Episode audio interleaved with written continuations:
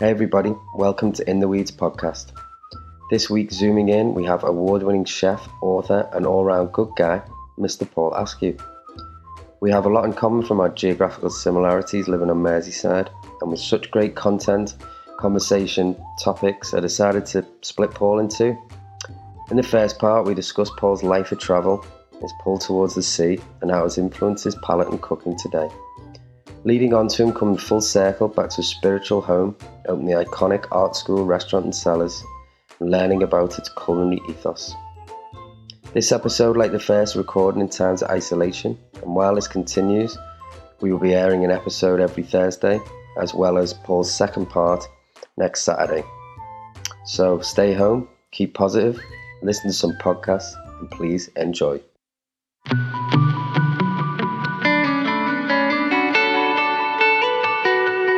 Welcome to In the Weeds podcast, episode two. And we're still in strange times and times of isolation.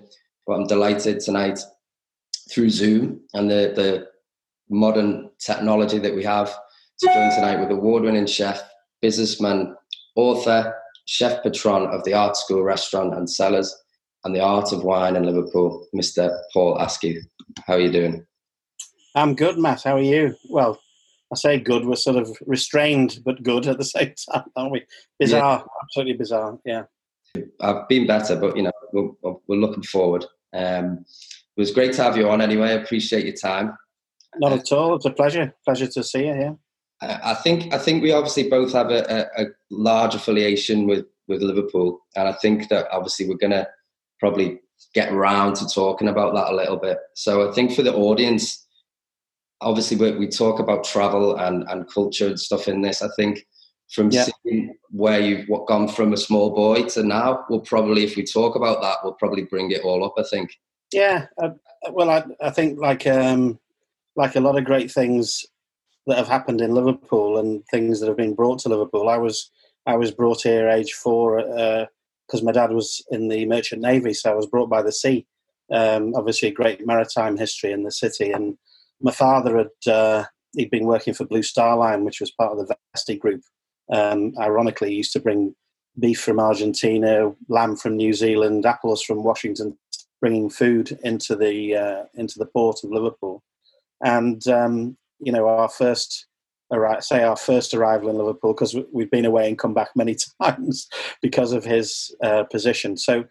Um, really, it was the maritime history that brought us, but it, it was even then it was food that was the connection between me, Liverpool, and my family, if you see what I mean. So it started even then.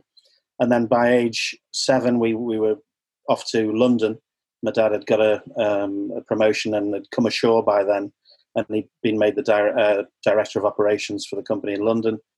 And then from there, he got posted to Dubai. So at age 11, I was off to Dubai um, to go to school. He was over there doing the container port um, literally from you know building it and, and establishing Blue Star Line there. And what happened basically was my probably my first interaction with you know my first spice market, my first fish market, and I can still when I walk down a a street or, or walk into a shop like Matters or something, and you pick up those smells. It's it's one of those memory transportation moments, you know, where I'm s- still walking down the souk in, in Dubai at age 11. So I, I think because part of his job when he came ashore was to entertain the, the captains and crew that came into town. Uh, also, he was a legendary, uh, typical seafarer. He was a master mariner, so he'd been a captain at sea for many years, and he was sort of well known for his hospitality, shall we say? typical old sea dog. He he, he liked uh, he liked to entertain. He liked to have a few drinks and tell stories. And my mum was actually a very good cook, so in a way, our whole household was set up to be a very hospitable place. And and all right yes it was done for business reasons but it was also like an open house all the time you know so people were coming in and having drinks having food joining us for you know and it just i think that was the, the start of it for me. But dubai then you know the, there was no high rise buildings. There was just the creek and maybe one big hotel. I think it was the sheraton or something at a bowling alley in the bottom. Used to see Arabs hitching up the dish dash to throw the bulb down there, and all sorts of funny memories. But um, and then from there, from Dubai, we he got posted to Singapore. Yeah. So my first interaction with Singapore, probably even bigger at the time, um, was probably when I was 13, 14. And I think, you know, there it was a real moment of realization for me about what food culture really is. And, uh, you know, I, I remember going to a little hawker stand for the first time when I was about 14. And this guy, probably only 11 or 12 years old himself, was there cooking satay on the side of the street on a curb. And it was still to this day one of the best things I've ever tasted. Yeah. You know, and it just it just shows you really what you know when you're in a place and you taste the identity of that place and the ingredients you know of that place. It, it it's all part and parcel of, of of visiting a country, visiting a you know a, a culture of people. You know, so it's it's been a it was an early start for me, and that was absolutely what got me hooked in this crazy game that we're in. So. and you th- do you think moving around and traveling that young is definitely, you know, obviously changed your palate as well. But do you think it's kind of changed, moved you forward early on and, and seeing different things? You see, for example, I, I I would have no idea without looking into it that you, you weren't actually from Liverpool. This is actually Sunderland originally when you till you were four. That's right. Yeah. Yeah, so I was born in Sunderland, um, and then we all, the whole family was from Sunderland. My dad was actually on board a ship at age 14 on a training ship, um, HMS Conway, ironically, which was moored mm-hmm. off uh, off Conway, and then they used to sail it up the Mersey and go to Birkenhead Priory, and that was part of his. So his first introduction to the Wirral and to Liverpool was when he was 14 as well. So it's quite. It's funny. There's been massive connections with our family, um, with Merseyside and, and Sunderland all the way through. You know, so maybe yeah, you've got the you've had the pull. It's eventually pulled you in. So when when you, when you're in Singapore, I'd imagine obviously Singapore again is something that's now like a, a, you know finance mecca now, and it's moved on a lot. What was how was it when you were there? Um, it was it was still I, I still considered it to be you know it felt like being in a capital city of, of Asia really it, it felt like the New York of Asia even then probably but but I think you know Hong Kong was probably a slightly more powerful at that time it was still part of the British Empire, I think, at that time. I'm, I'm showing my age now, um, but it was certainly before um, the independence was given away and, and, China took over. But but Singapore, I just think it because of its colonial background, you've got an amazing melting pot of you know uh, Malay cuisine, Chinese cuisine, Indian cuisine, Indonesian cuisine. Then you've got colonial British mixed in with that. Then you've got Japanese. Then it's just it's just incredible. And, and although they don't have a lot of their own produce because it's such a tiny island with such high population, all of the areas around, like Indonesia, Malaysia, uh, have amazing produce. So uh, uh, it was sort of drummed into me that you know we go to the market, we pick up the stuff, we come back, we only buy what's best at the market, and then we make something for dinner. And and even then, I was sort of able to work with a couple of local people who would come and help my mum and dad for if there were big parties or whatever and I was just obsessed with being in the kitchen even then. So it it just shows you, doesn't it? What you're exposed to at an early age certainly uh, shapes us and resonates with us, and it's it's never left me that for sure. You know, so there's still a little bit of Southeast Asia in there and Middle Eastern in there with me. You bring a lot. Do you bring it into cooking now? I do. Yeah, I think. Um, what I've noticed as I've, as I've got a little bit older, a little bit more mature in, in my style of food, is that every now and again I'll bring I'll, I'll bring out what I refer to as my old friends, and and when I when I talk about them, they're like old palettes of of, of flavor combinations or or marinades or seasonings that I've learned along the way, and I'll I'll adapt it to local produce that we get from Merseyside, and as you know, there's many many fantastic ones, um, and I'll just give it a little you know a little Singaporean touch or a little Dubai touch, or there was also a little piece of North America in me as well because I went on traveling myself after I became a qualified chef. I went up to upstate New York for a couple of years as well. So, you know, this is for me. This is what gives a chef a repertoire of, of dishes and a and a palate that is hopefully slightly different to the norm. You know, and I hope I've I've sort of stuck to my guns in that. And although I'm a classically French trained chef, I've I've kept to my own roots and, and followed the flavors that have, have picked up along the way. And I think that's that's the way it should be. You know. I think that's the best way you can you, you can pick up produce and, and cook it like that, you know, local market. And it's interesting to see now, now in these times, I say people actually here referring back to that, where you Absolutely. know looking more local and maybe it's kind of bringing something something back in or that that was maybe lost a little bit here you know um so it'd be good to see but I, I think that's that's definitely the way forward oh for sure and i think you know liverpool because of its maritime history and because it was the destination where all these ingredients would be would come into you know whether it be spices whether it be rum whether it be wine whether it be brandy meat cotton whatever it was there was always an amazing selection of, of of great produce but also of nationalities in liverpool. So we are in many ways we're a little mini mini new york or mini singapore in a way. You know the population is is sort of tiny in comparison to those places i know but we do have those little pockets of, of culture and, and styles and influences that I think make us a very, very interesting city. And I think that's one of the reasons why the, you know, the, the food scene has exploded so much in the last 10, 15 years it has, because all those styles and, and influences have been reignited, you know. I think, well, I think Port City, I'm, I'm a massive fan of Port Cities. I think once the war yeah definitely in in your DNA. I think the water and port cities, I get kind of dragged to it, and like you say, I think they all it's like a melting pot of cultures, and and I, I love it. Yeah, it's, it's brilliant.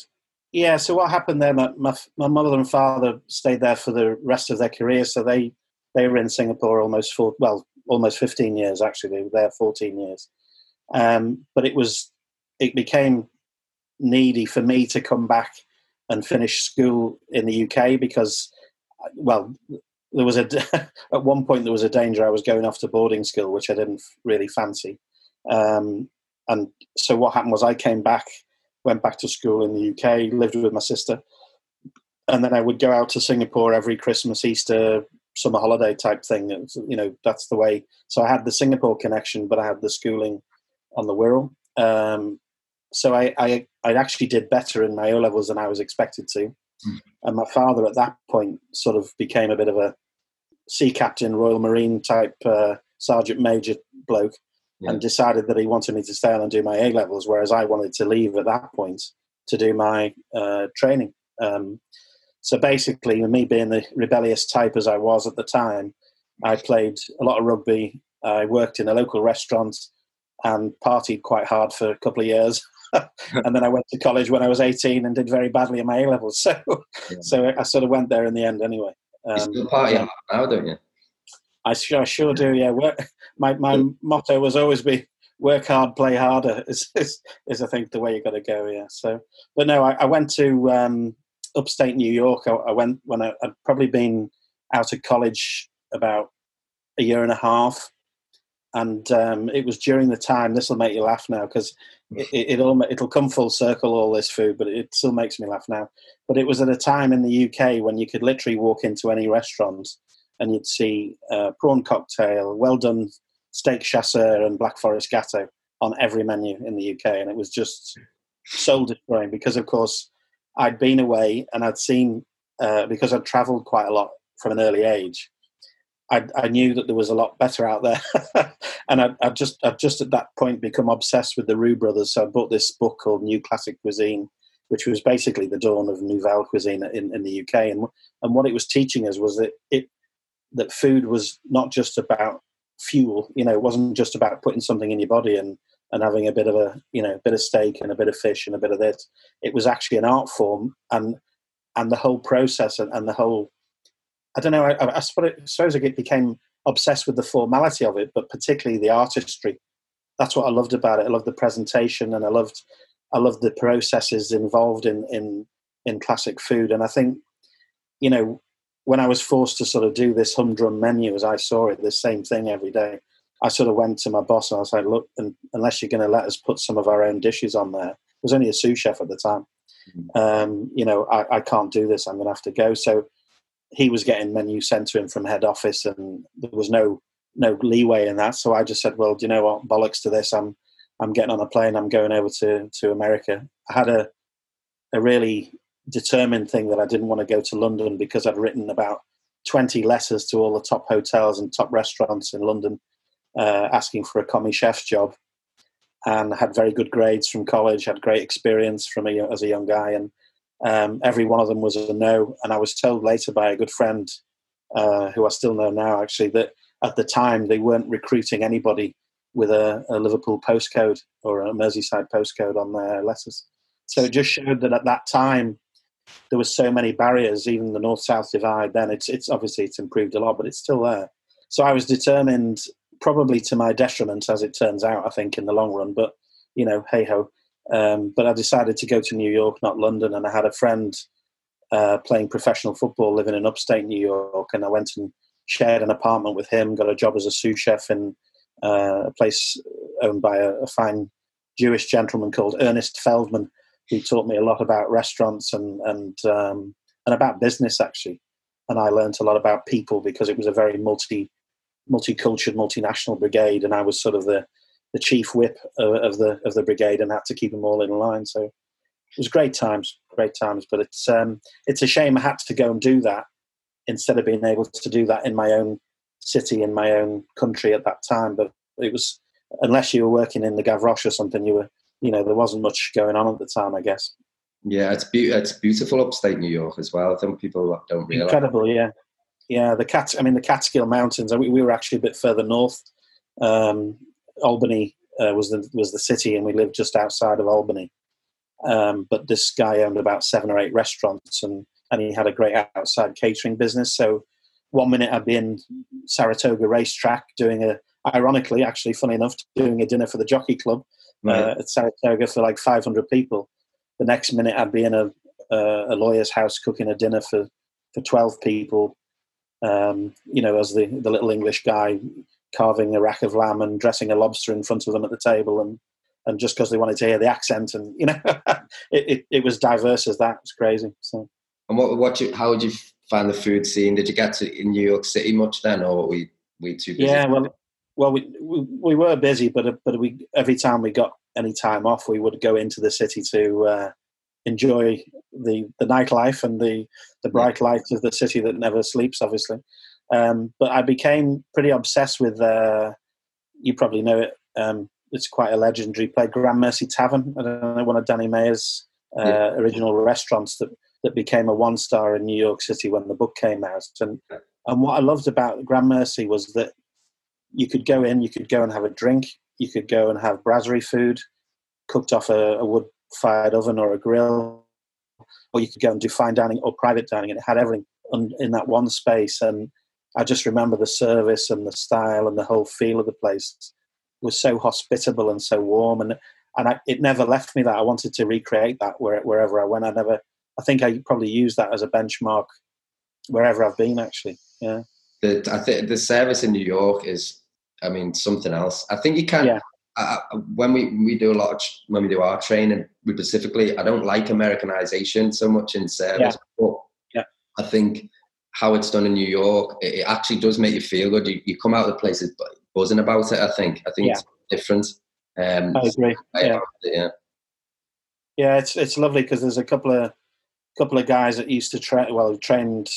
Well, I trained at the um, the Carriage Works. Funny enough, who stayed over in, in New York now. One guy, Sam Calderbank, is now the, the GM at Per Se for Thomas Keller.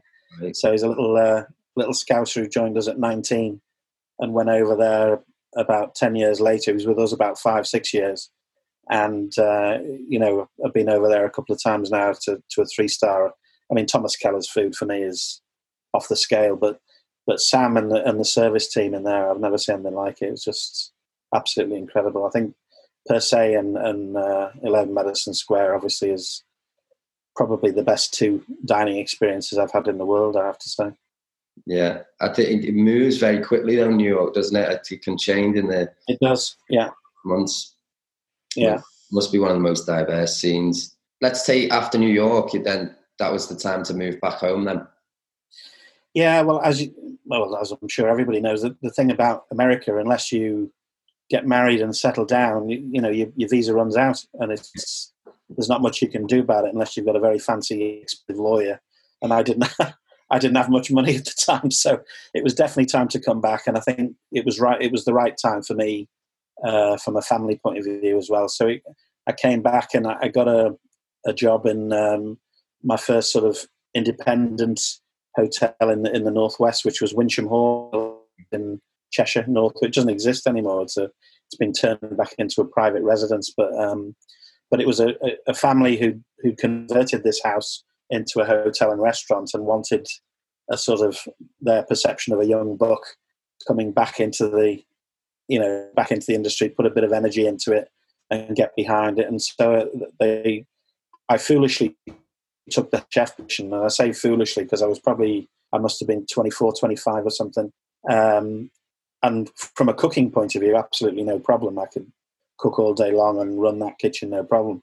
But of course, they wanted me to do the business side of things as well. And I think that's the realization for a lot of young chefs and young restaurateurs coming into the industry. And that when we go to college and, and we train in our first establishments, you know, we get taught how to make the best cocktail, how to put the best piece, you know, best plate of food out there, make it absolutely perfect. But what they don't tell you is, do you know what? You need to take three garnishes off that, otherwise you know you, you're running at a loss, or you, you, know your staff costs. How much of how much is your rota? And so yeah. this was like quite a quite a shock to the system for me. Or even though I'd done some you know basic accountancy and food costings at college, I hadn't been responsible for it before. So that was two and a half, three years of pretty interesting uh, scrummaging, I would call it, you know, and getting used to running that, you know. Do you not think... it still happens now. You still see it in young chefs and bartenders and, and young managers now still wrestle with that, I think, don't we? Yeah, I was gonna, I was going to actually bring that up with you. I think that if someone asked you, would you say straight away you were a chef? Well, it's interesting. I think I started as a chef, but I think I'm a restaurateur now.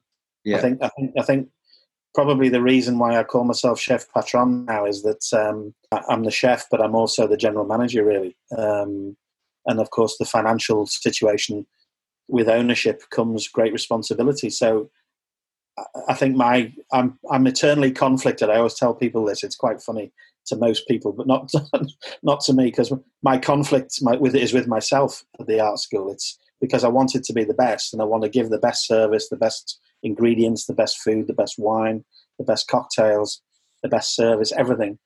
And I want to invest in that, but at the same time, I want to make a little bit of money and survive and and and make. I've always wanted to make it an exemplar, really, of of what Liverpool is all about, and and make a point to our friends in the south that we can do capital city standards. You know, it's I've always had that ever since those letters came back. Funnily enough, when I was yeah. 18, 19, I've never forgiven them for that. Um, and I think you know the, the the, the conflict is that you know my, my desire is still to go further with investing and and further with the food and further with the wine list. But at what point do you do you run it as a business and actually get some money out of there? And and of course, as you get a little bit older and you've got a family who's grown up and and you haven't spent much time at home, these are the these are the conflicts that constantly erode, I think, our industry. And and I think that's why a lot of people drop out of it because you know they, they give in and, and say well i can't i'm not going to do that anymore. I can't i can't be a slave to the to the industry. I have to make the industry work for me. And it's very it's a very difficult one to do that i think it's i think like you say no one gets told these things do they and and if anything yeah. restaurants in particular probably have the most variables uh, of a business there is do you know uh, it, absolutely it, and the margins are so tight absolutely when you're then getting you know if you imagine, like you say, you're a young chef, you end up, you know, doing your own business and, and you're getting hit with all this. What's VAT? What do I have to pay this? And every three months, you know, people, it, Who's, who is this vast man? this imaginary man. I know, yeah, it's crazy. but it, it, yeah. it is, it's exactly that, you know, and um, I see it with young chefs when I'm, I'm at the pass and I'm, I'm looking at these guys and we've, we've changed the menu, you know, maybe it's been running two months, two and a half months and you can see in their eyes that they've just done the the 799th uh, guinea fowl or whatever it was, and they're desperate for you to change the menu for the next season because otherwise they just feel that production line mentality. Yeah. And the chefs that I'm looking for are the ones who, who probably are more more artists and more creative than the than the ones you want just churning out good food. We all, you know we all want chefs churning out good food, but but the ones I'm sort of recruiting are the ones that are maybe more prone to have something creative. Some they, they have to have input. They have to have stimulation all the time, and and I think that's a big issue in our industry at the moment. I think we, you know, we, we've sort of glamorized the trade that much through TV and and the programs that you've well you've been involved with them as well. But but you know you, you look at Great British Menu or something like that, and you see those things appearing, and the guy, the you know, a twenty year old chef, is watching that, thinking that's what it's going to be like when I go and work in the art school. Well, it can be sometimes, but it can't be all the time because guess what? Do you know how much that dish costs to put on that plate? you know, and it, it, it's such a hard. It's just relentless. This this pressure between money and quality and delivery.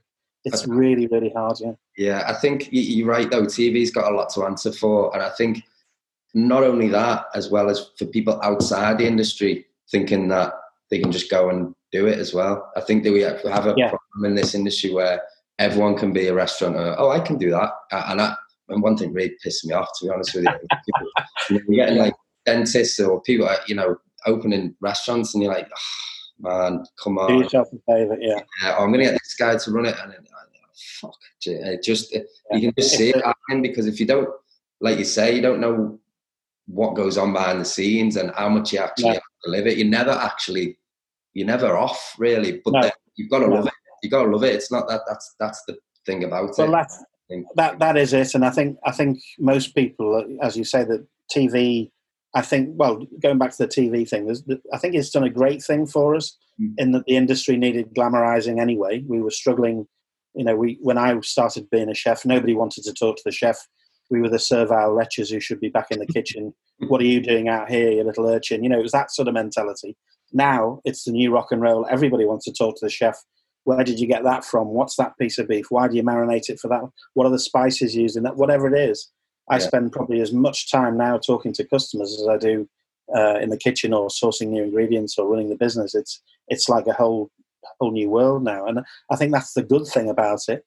As you say, the bad thing about it is that it's given us this false false expectation to the next generation of you know I should have a I should be a head chef, have a book deal and a TV deal by the time I'm 25 it doesn't happen like that. You know, it just it's just not going to happen. So that I think that's where it's um, it's really hard to balance expectation of our guys coming from college, coming from you know, the, as I say, the next the next group of people who are going to look to in our restaurants.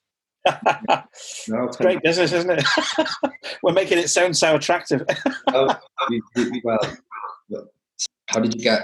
Well, we'll stick with the TV for now. So, how did you end up? On okay. The Great British Menu. You're on with um, Ellis Barrie as well, weren't you? So, yeah, Ellis, Ellis and Tommy Parker. It was. Um, so that that was a, a really interesting process. Really, I, what happened was we we were.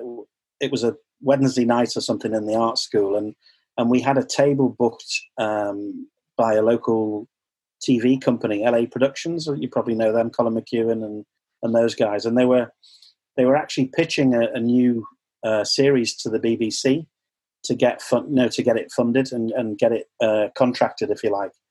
And it, it funny enough, it they, they got the funding. yeah. It went very well, and, and there was a I think it was a table of twelve or something like that, and they had tasting menu, and, and Colin was holding court and and talking to them, and and and they they they did have a fantastic evening. I was really pleased with it, and then they they asked me to come out and have a chat with them at the end and it just so happened that one of the guys sat around the table was the head of daytime television and, and programming for things like Great British Menu, Saturday Morning Kitchen, um, and he just so happened that he was involved in the in the in the contracting of this thing that Colin was working on.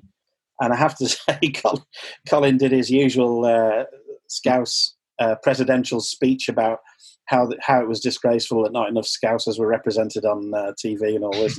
he, he, must have forgotten about Simon Rimmer and everybody and a few others that are on there. But but basically, by the end of it, the guy came and had a chat with me. Said, "Oh, I really love the food. You know, loved loved everything about it. Love the atmosphere.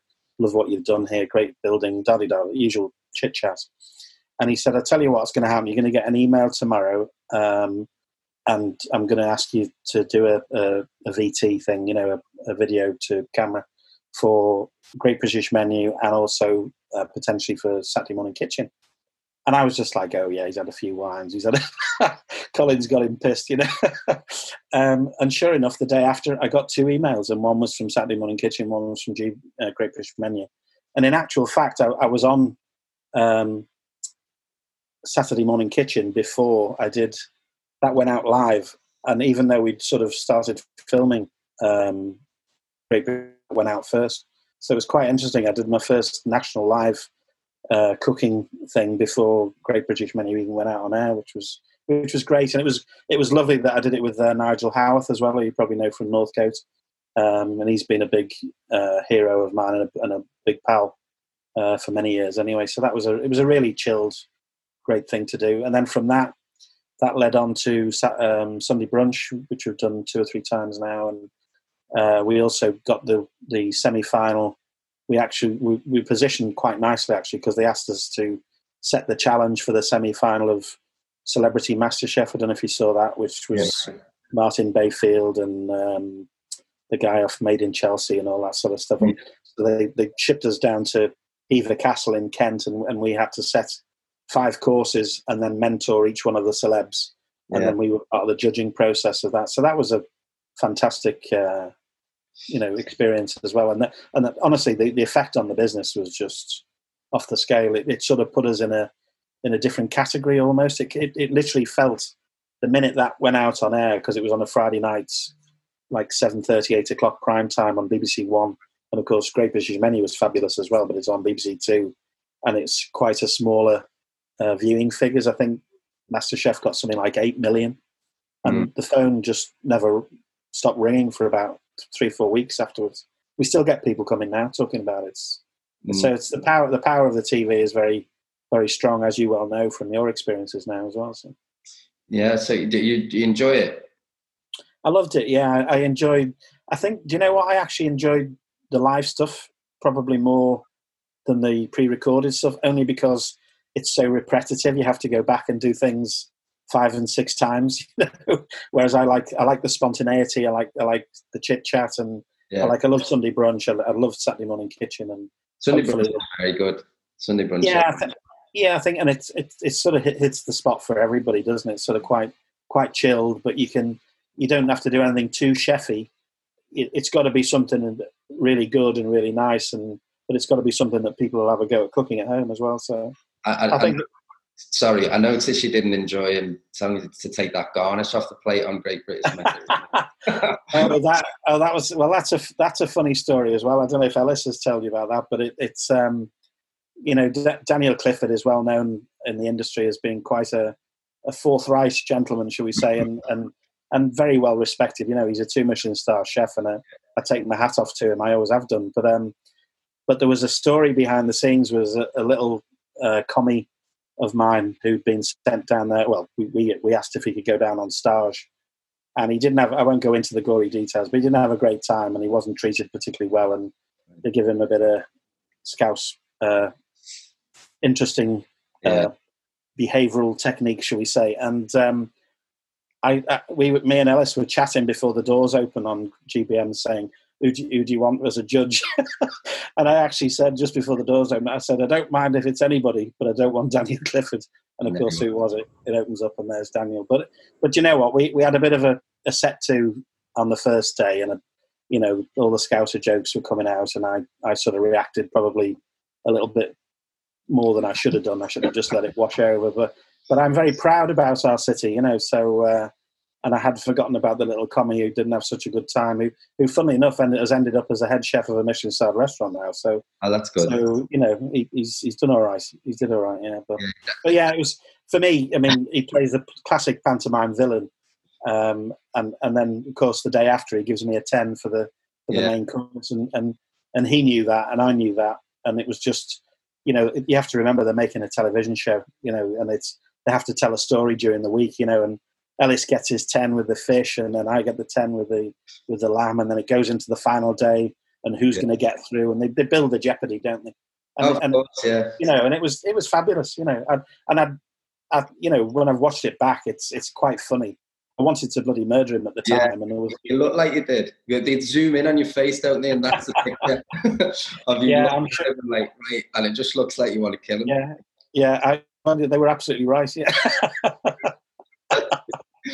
the camera doesn't lie, as they say. Yeah. No, you know, yeah, it was. Yeah, uh, and I didn't think I didn't think it was too bad. Actually, I thought it was just about right. And, you know, anyway, there you go. But yeah, it was, it was fabulous. You know, I, I, wouldn't wouldn't change it for the world. I think it was great, and I've come away with two friends for life with Tommy Parker and Ellis, and you know, fabulous experience, and it's led on to so many fantastic things. So uh, you know, I'd I'd encourage people to go and do things like that for sure, and push yourself and take yourself out of the comfort zone and go for it. You know. Yeah, worry about it later. Yeah, yeah. Mm. If we if we focus specifically on the article, read something there. You said you don't want five or six restaurants. You want this to be Le Gavroche of the North. Mm. Uh, would you say that still stands? That's you still want to do? Yeah, that's quite interesting, isn't it? Quite topical. Yeah. Do you know what? I, th- I think the reason that that's probably a quote from when I very we very first launched the restaurant, which is 2014 now. So we're, we're six in this year six. Um, and and what I wanted, I think I've probably touched on it in, in what I was saying about building an exemplar and, and proving that Liverpool can deliver capital city standards and, and, and show that we've got a culture of food and drink that I believe a city like ours should have. And, and you know, if, if you're going to regenerate a city, I think the food culture has to move at the same rate and at the same angle as the regeneration. And I've always sort of said that. So because I'm a sort of a, a, a follower and a disciple, if you like, of the Roux brothers and the and the whole uh, way service runs and, and and the style of food. And although it's got my own style of food, as we've talked about with my travels, you know, I, I, I still think the Roux brothers have had more impact on this country in terms of food culture and food development than than any other chef or chefs right. you could mention. And, and when you think that you know Marco Pierre White, Gordon Ramsay, people like that all passed through the brigade there um, you know, that they've trained so many amazing people who have then gone on and trained more amazing people. And, and it's all sort of stemmed from them. And that's why, for me, the pinnacles of, of, of what chefs should be looking for moving forward. Yeah. So, I mean, people still say if you go and you've got to visit Gavroche, you know, and, and as a, at least as a one-off experience. But for me, I wanted the art school to become that must-visit place in Liverpool. Um, and so, if you like, I wanted to show that not only could we create those standards and the atmosphere and the service and the food and the wine and, and, and how that whole gastronomy thing works, but we could also do it consistently. And I think a lot of brands and a lot of restaurants go wrong in their delivery by not being consistent enough. Now, I'm not saying that we're perfect. I know that for a fact. We're not perfect but I think we've delivered consistently well over the five, six years we've been open. But when you look at something like the Gavroche, which is 30 plus years, you know, and they're still knocking out amazing dishes. Now, some people will call that old fashioned. I just say it's a timeless classic, you know. Um, and I think, I think for that reason, I, I know that if you, if you expand too quickly, um, because we, we, we've been offered lots of different opportunities over the last five years since we opened. Um, if I'd have taken all of them, we'd, we'd be a very big company. But I think we would have diluted very much what we what we do. Um, and I think what I suppose what the thing that's driven me all the way through this, I suppose, is the desire to win Liverpool's first Michelin star. Yep. Um, and that still remains that still remains a target. I don't know if we'll ever achieve that. I, I some people think we've already got one. Um, I haven't stopped working towards that, and I still think the city both deserves and needs one. It's not just about the vanity of Paul Askew. It's about it's about a city's statement and, a, and the culture of the city being recognised nationally. And I, and I think you know some people say, well, Michelin's lost its way. Michelin's not relevant anymore, and that tends to be spoken by people who who maybe don't want to follow that. You know, but but I still think it has got relevance, and I still think it is a benchmark you know, most people say it's a chef's PhD, but I genuinely, genuinely look at this as the city achieving a Michelin star, not just Paul Askew and the art school. Of course, I want it to be the art school and I want it to be driven by me, but I think it's a massive statement from a food tourism and, and food culture development point of view. I think it's it's absolutely what we need. So I think when I made that statement about the art school, that, that would be where it was coming from.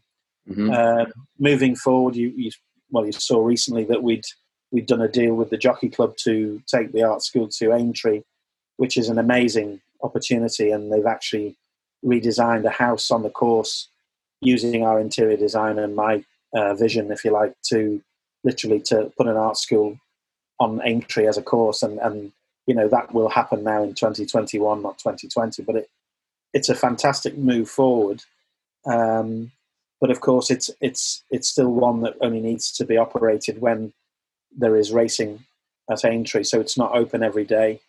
But I think that's probably the first sign of us maybe branching out a little bit. We've you've seen us expand into the art school cellars, which I think has been great for us um, with the, the cocktail champagne bar and tasting room downstairs, which yeah. we desperately needed space wise. I love, um, I love the walkway between the two.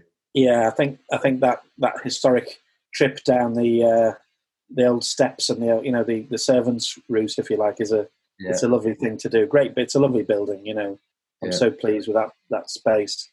And then more more recently, we've we've looked at we've opened a wine import company as well. So we've we've got the art of wine going now. So that we've diversified a little bit, but but I, I think uh, I still have a mission to finish, as you can hear from what I'm saying. So yeah, yeah. yeah. I, I, know about expanding too quickly. Tell you about that as well.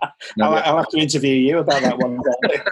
well, no, it's it's difficult. You have got to adapt. It's it's another it's another ball game. But I think yeah, absolutely. Yeah. In regards to the restaurant itself, actually, it was the first time we went on a date. Me and my partner it was our very first date in the six years. We always was it really? Yeah, we, we, well, we weren't supposed to be going out at the time because we were working together, so we, we, we were hiding up here. So the, um, but, uh, but to have a like, I think it was like a seven course tasting at the time. I think, um, but yeah, it, yeah. I don't know where else you could you could get that in Liverpool. What what would you see as um, like your not rivals, but in the same bracket? Oh, I, I think I think there are lots of um, people doing their own style of tasting menus and and um, and looking to expand on on the gastronomy in the city. I think you know you, would probably say uh, I know, for example, Panoramic have just changed their head chef to to go down that road again, have another pop at that. Uh, I know Roski on Rodney Street likes to do tasting menus uh, and wine flights and stuff, and I, I think I, I, don't know about sixty and Carriage Works and places like that now if they're still doing them, but but I think all I would say is I, I, I welcome that. I welcome um, other people expressing themselves and doing their versions of tasting. That, that's what the city needs. You know, it's a bit like we've we've spoken many times about how you know the the diversity in the city and the choice of the city at every level. Yeah, tasting menu level, at greasy spoon level, at pizzeria level, at Slim's Chop House meets mm. pulled pork barbecue, what whatever that is we've got to have three or four or five of those that do it really, really well.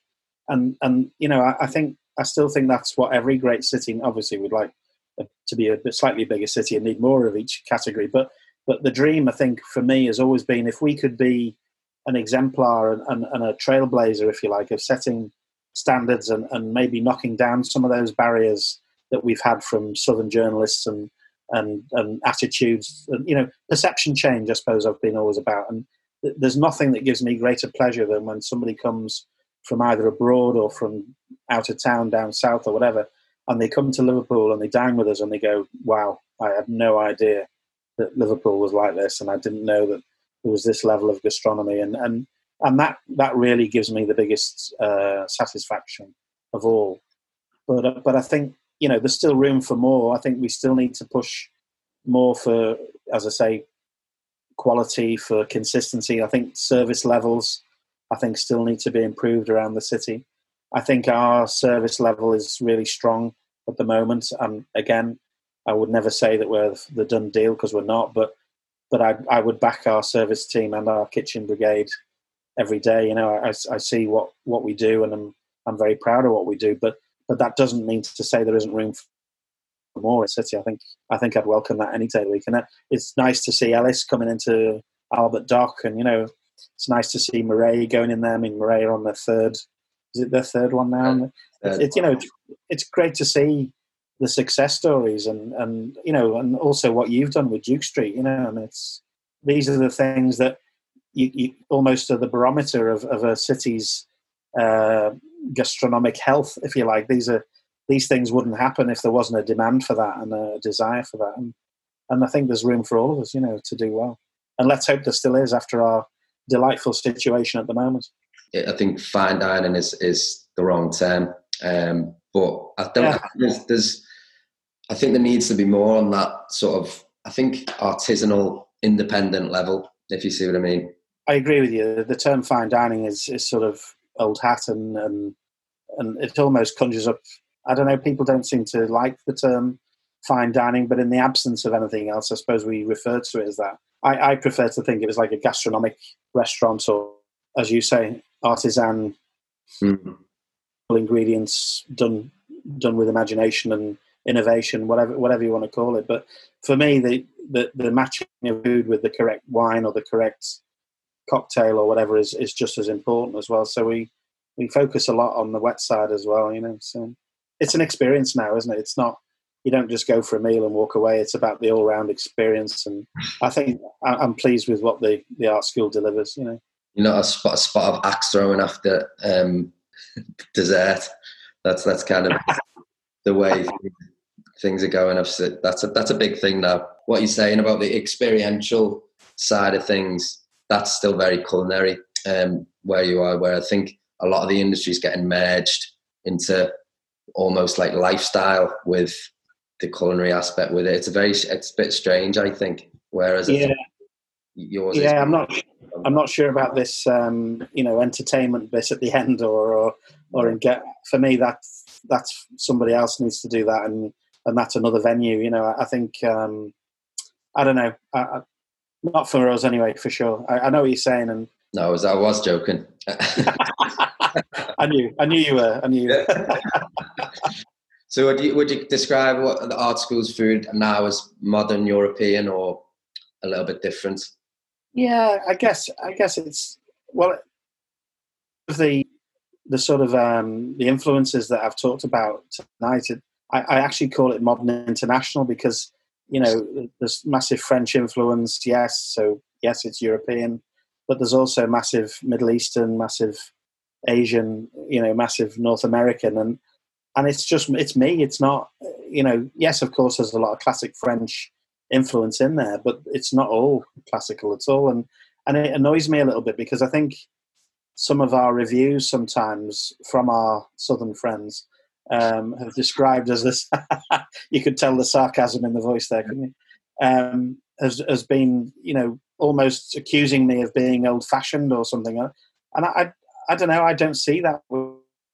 I, I think yes, it's it has classical origins, of course, and we use classical methods of cookery. I'm not I'm not water bathing everything and liquid nitrogen and all that sort of stuff. But you know, I, I think of food as art. I think of food as as a marriage of, of amazing ingredients done in in simple ways, but done in very clever ways and and presented in a very artistic way. And and I don't know, maybe they think I'm I'm old fashioned or what. I don't know, but all I know very busy and very popular. So it, it's um, that, mm. that, you know, I cook for the people in those red chairs behind yeah. me. So, no, I think thing, I think things will come full circle as as time goes on. I think very much maybe like the last five years, everyone's kind of more going along the lines of casual, social. Whereas I think you know you'll start seeing people going back to the sort of the three course menu, and you're yeah. see it in a few places that are opened.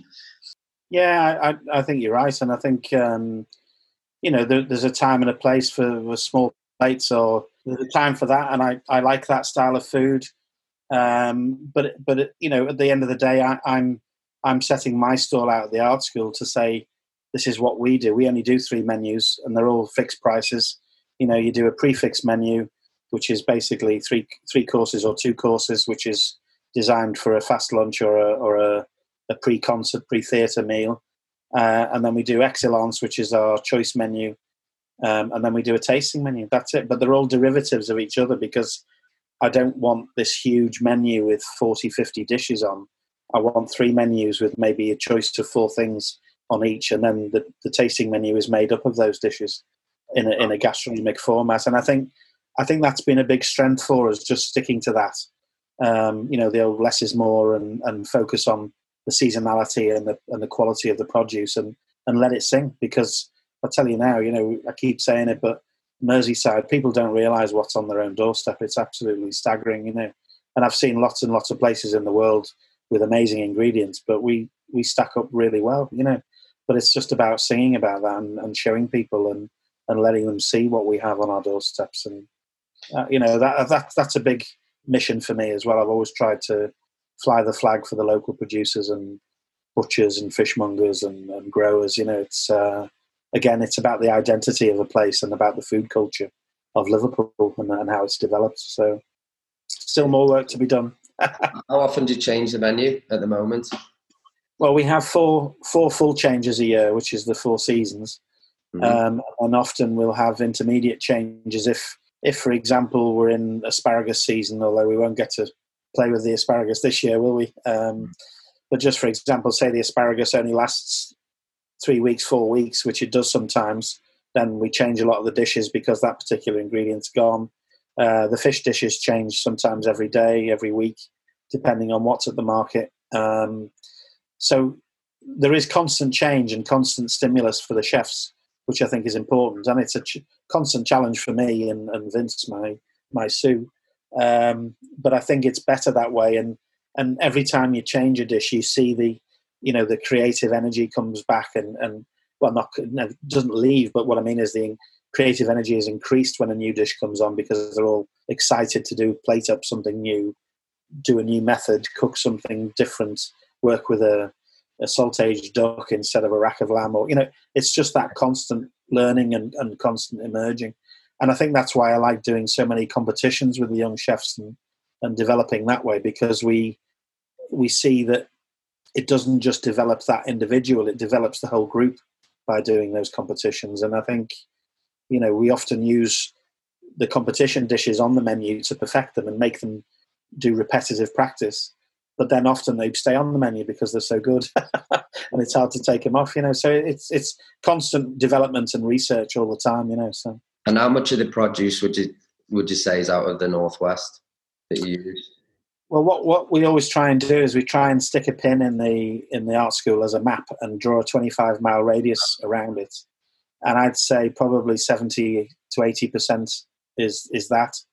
I think clearly you know we have to buy olive oil and olives and you know wine and stuff from outside of that region, um, and sometimes fish from out of there as well. But but meat, vegetables, dairy, um, herbs, edible flowers. Yeah, I mean it's just incredible. You know, the, that 25 mile radius is quite spectacular. You know, it's. Um, I mean, I remember years and years ago when I first came back from America, uh, 95, and I started work at the Philharmonic Hall as their sort of catering manager and chef. And um, you know, I'd be phoning up the market to just to buy things like aubergine and and and and red red pointed peppers, and and they go, "Well, you want some of that foreign gear, like do you? what, what do you?" they th- anything other than a carrot and a cabbage, you were looked up looked upon as a lunatic. You know? Whereas now they'll grow it to order for you. know, if I say, "Look, I need a, I don't know, I'm, I'm having a, I want half a field of lovage, half a field of um, Mexican marigold or whatever, you know, they'll grow it and it's there all, all through the, the, time it's on the menu. I could never have done that 15, 20 years ago, you know. Yeah. So it's incredible. And it's still moving really quickly. It's still developing so fast. You know? And then you can make a book out of it. There you go. moving nicely on. Yeah. Well, I think that was one of the reasons for doing the book, apart from obviously the the, the TV uh, exposure prompted the, the PR machine to say, right, this is the time to bring one out. And they're probably right. If I'm honest, I would have preferred to wait another year or two, but but I think you know we did it. I'm very proud of it. I'm glad we did the the whole chapter about the food heroes and showed about the culture of of, of growers and the butchers, the the growers, the fishmongers, all that. And I think that's a great statement for for Merseyside, and and I'm proud of the recipes that are in there. And, and looking at it now, it's it's two years on, and it looks like I need to do another one really because it, it, it almost feels dated to me now. But I, I, think it's still relevant to a lot of people, and when they come and visit the art school, it it still sells very well, and, and you know i have been really pleased with it. So there probably will be another one at some point, but um, we've got a bit of a job on I think this year first, haven't we? yeah.